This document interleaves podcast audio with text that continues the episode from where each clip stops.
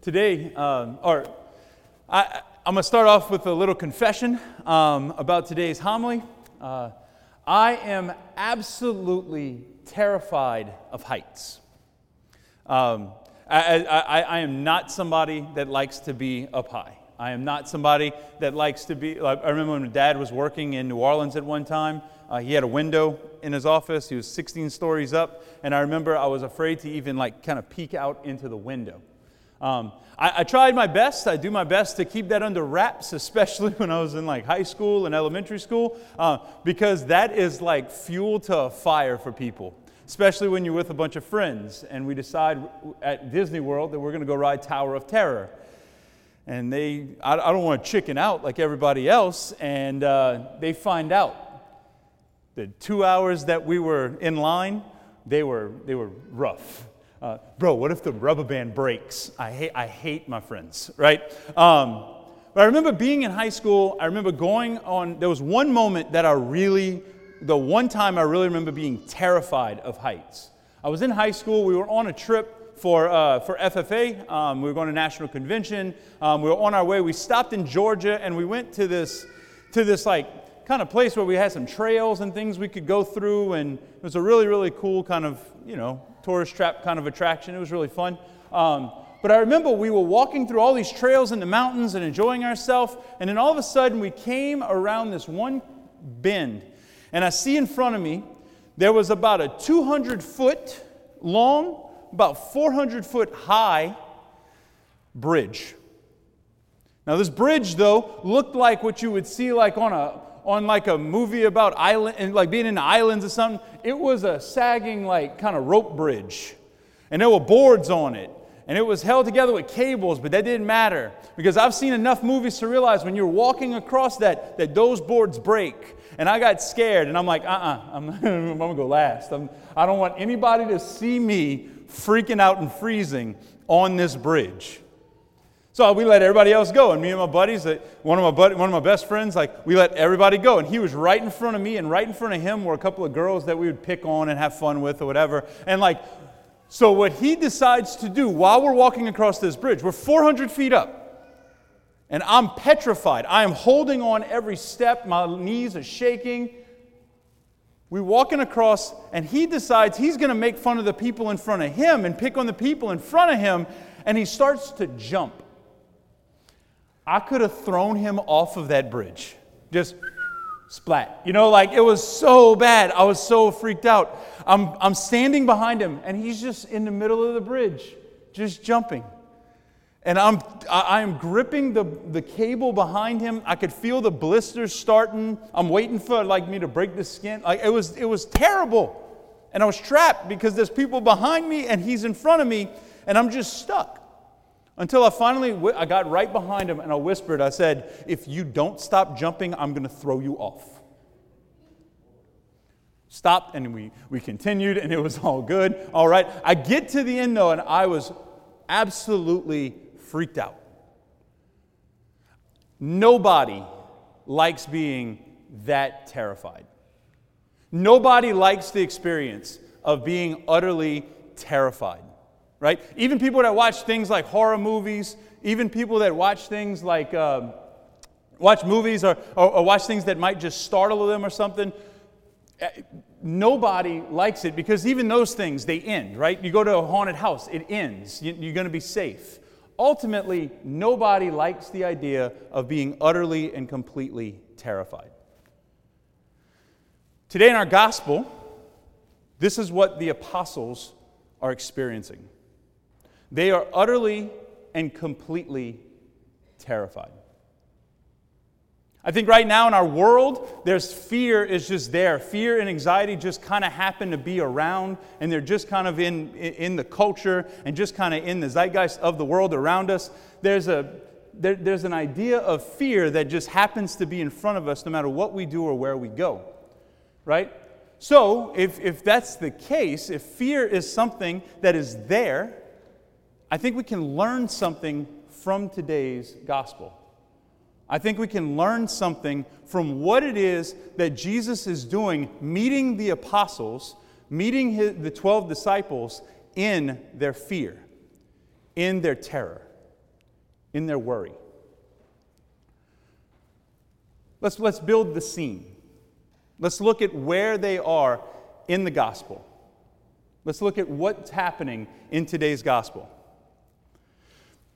They, they just experienced the multiplication of the loaves that we heard about last week.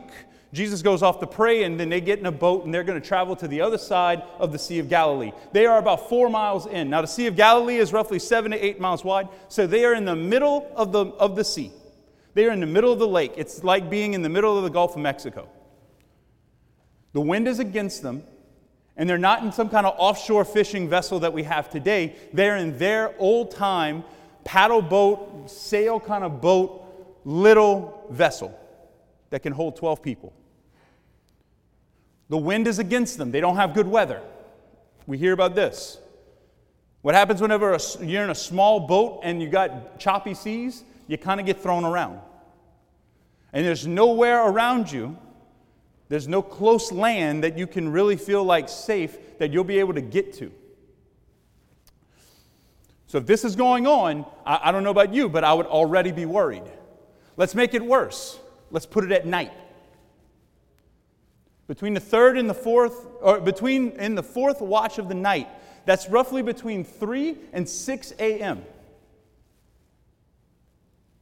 Now, it's not like being out in the Gulf of Mexico, you can't look out on the, on the, on the uh, horizon and see oil field derricks or anything like that. that if it's cloudy, you're not really going to see many stars or the moon, the things that they would navigate by. And if it's that late at night, most likely cities are even kind of dim. So they're in the middle of a, of a wasteland of sorts. They have no direction on how to get out, and they're fearing for their life. Sounds kind of like being on a, on a, on a bridge and, somebody, and some jerk jumping in front of you. what happens, though, in this scene? What happens in this is that Jesus comes walking on the water to them. Again, let's just let's go a little bit further into that fear and into that uncertainty. Now they all of a sudden see something coming their way on water. I don't know about you, but if, uh, people, I, I, I go to step in water and I sink. So I don't know what is coming my way. Now, in the darkness, in the storm, with no light, with nothing around me, and something's approaching, I'd be terrified too. I think what happens in our world today is that there are fears that kind of that, that well up. There are fears that our world today really focuses on. When we focus on all of those details, we can start to see the, the, the, tension, we can start to see the anxiety that the apostles, that the disciples were experiencing in this boat. And in the same way, I think when we look at the fears and the details of the world around us today, we can do the same thing. Where we can just focus on the things of the world. There are a few fears that really come to light, and especially in our world today, that, that may not have been things that have, that have that were in the past or, or may have just been something that is kind of the character of our society today. Three of them in particular. The first one, the fear of missing out, FOMO, right, as you might hear. I remember being in college and somebody offering me saying, hey, um, I want to, let, let's, let's do something on Friday night. And I'd say, okay, I'll let you know. And that might be on a Tuesday. And then on Wednesday, they would reach out, hey, you good on for Friday? I'll let you know. And then for Thursday, you good for Friday? I, I, I think so, but I'll let you know. Friday morning, sure, I'll go. What's happened is, is that the fear of missing out, I didn't say no at the beginning. I didn't say yes at the beginning. The only reason why is because I wanted to make sure I didn't miss out on something better on Friday. Why tie myself down? Our world today has become a place of just lack of commitment, where our yes doesn't mean yes and our no doesn't mean no. Both of them have been replaced with I'll let you know. We got a fear, another fear that kind of wells up. And I think this is something that, that, that is across generations. Is a fear of failure. Whatever way I define success, whatever way my job defines success, whatever the way my boss defines success, whatever the way my family defines success, that is the thing that drives my life. And if I don't match up to that, idea of success, then I failed. Then I'm worthless.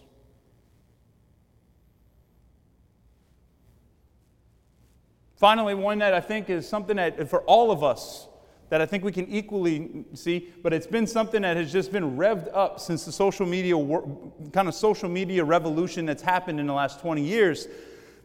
Another one, if we want to really be honest with ourselves, is a fear of being seen. Because quite honestly, it's real, uh, my, my life doesn't look perfect like the Facebook life of so many other people. My life doesn't look as good as the Instagram filter. I need to make sure that my life fits in, fits in enough but stands out at the same time whenever I'm scrolling through a news feed. So often, we, I, I, the, the facade that we put up, the persona that we put out there, the, the role that we think we have to play, that we have to put out to other people, it's usually something to just try and say, My life is perfect. I'm perfect. There's, nothing, there's no shortcoming in me. When in reality, I, I got a history. When in reality, I, I have a past as well. When in reality, I fall short and struggle with my sins still. These fears, though, so often, these are the fears that these are three of the things, three examples of the things that we run into every day that we can focus on every day. The same way that Peter started focusing on the wind and the waves and everything around him, and we start to sink really quickly. The hope in today's gospel, though, the hope for all of us is that Jesus Christ, right, particularly Jesus Christ crucified, Jesus Christ on the cross, Jesus Christ as our Savior and Redeemer, is the focus that, that cast out all of this fear? I mean, just look at those three, for example. If you have a fear of missing out, if Jesus Christ is the main thing in my life, if Jesus Christ is what I order all of my life and relationships by, then you know what?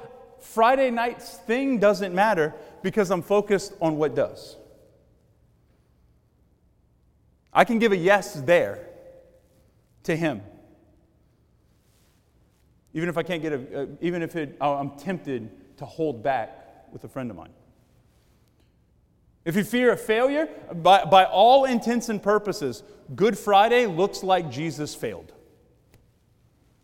By all, by all intents and purposes, by the worldly standards of the day, it looks like Jesus failed. Failure personified looks like a, a, a criminal crucified. But Jesus is not weighed down or broken by what looks like worldly failure.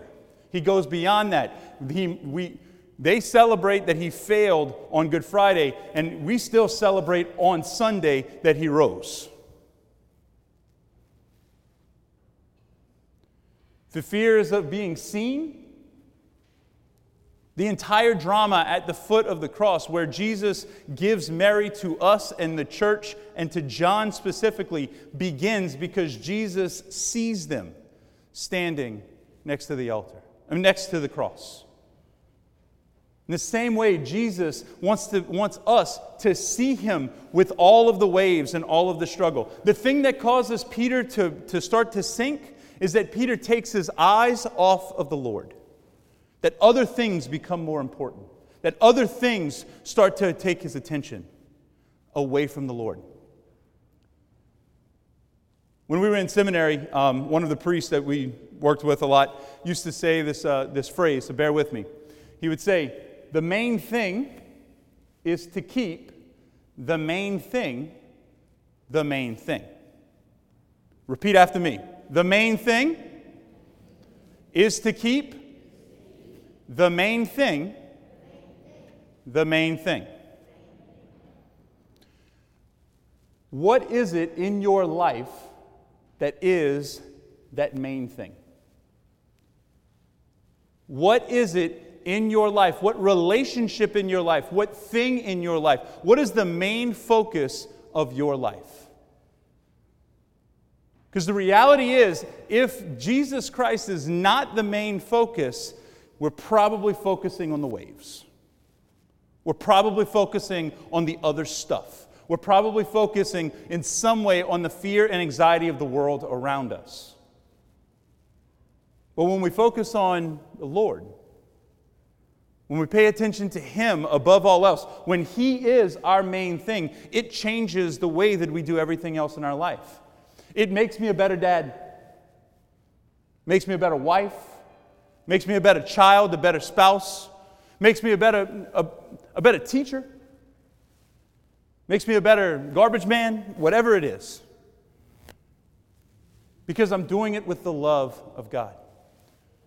So often we focus on all of the fears or anxieties or stuff or noise or busyness, and we can lose sight of the main thing. Now, Father, that sounds great. That's wonderful. You've been talking forever. But how do I get that? Like, how, how do I let Jesus become the main thing? How do I turn and shift my eyes to Him being the main thing? That's where we look at our first reading. Because in our first reading today, Elijah wants to see the face of God. He wants to understand God. And God sends a, an earthquake, and God's not in the earthquake. And then there's a fire, and God's not in the fire. And then there's wind, and God's not in the wind. So, in all the busyness and noise and production and loud and, and everything of the world that's going on around Elijah, God's not there. But where does he find him? In the still and small whispering sound.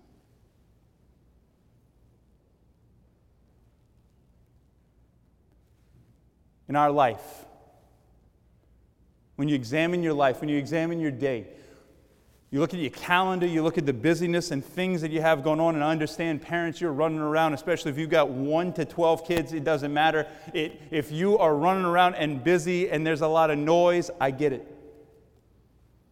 But is there a space that we let the Lord speak? Is there a space that can be quiet enough where we allow the Lord to speak to our heart? Is there a space and time of your day that we allow the Lord to interact with us? Because it trains us to look for Him. It trains us to keep our eyes on Him. It trains us that when the waves of life, the earthquake, the fire, the wind, whenever it's dark and we got no direction, when we're in this great abyss that just seems to have no direction and it's a kind of hopeless situation, whenever somebody's sick or somebody dies, whenever some, when we have the fear of the world around us weighing in on us, when all of these things get too rough, it trains us to keep our eyes fixed on the main thing. Today, when we come to celebrate Mass, when we come to be in the presence of our Lord, there's a moment where, after the words of consecration, the priest raises up the bread. Gives us all a chance to refocus. Gives us all a chance, just like Peter walking on the water, to keep our eyes locked, to stay focused on our God. Words that Jesus says whenever he walks in the water, when he approaches the boat. Take courage.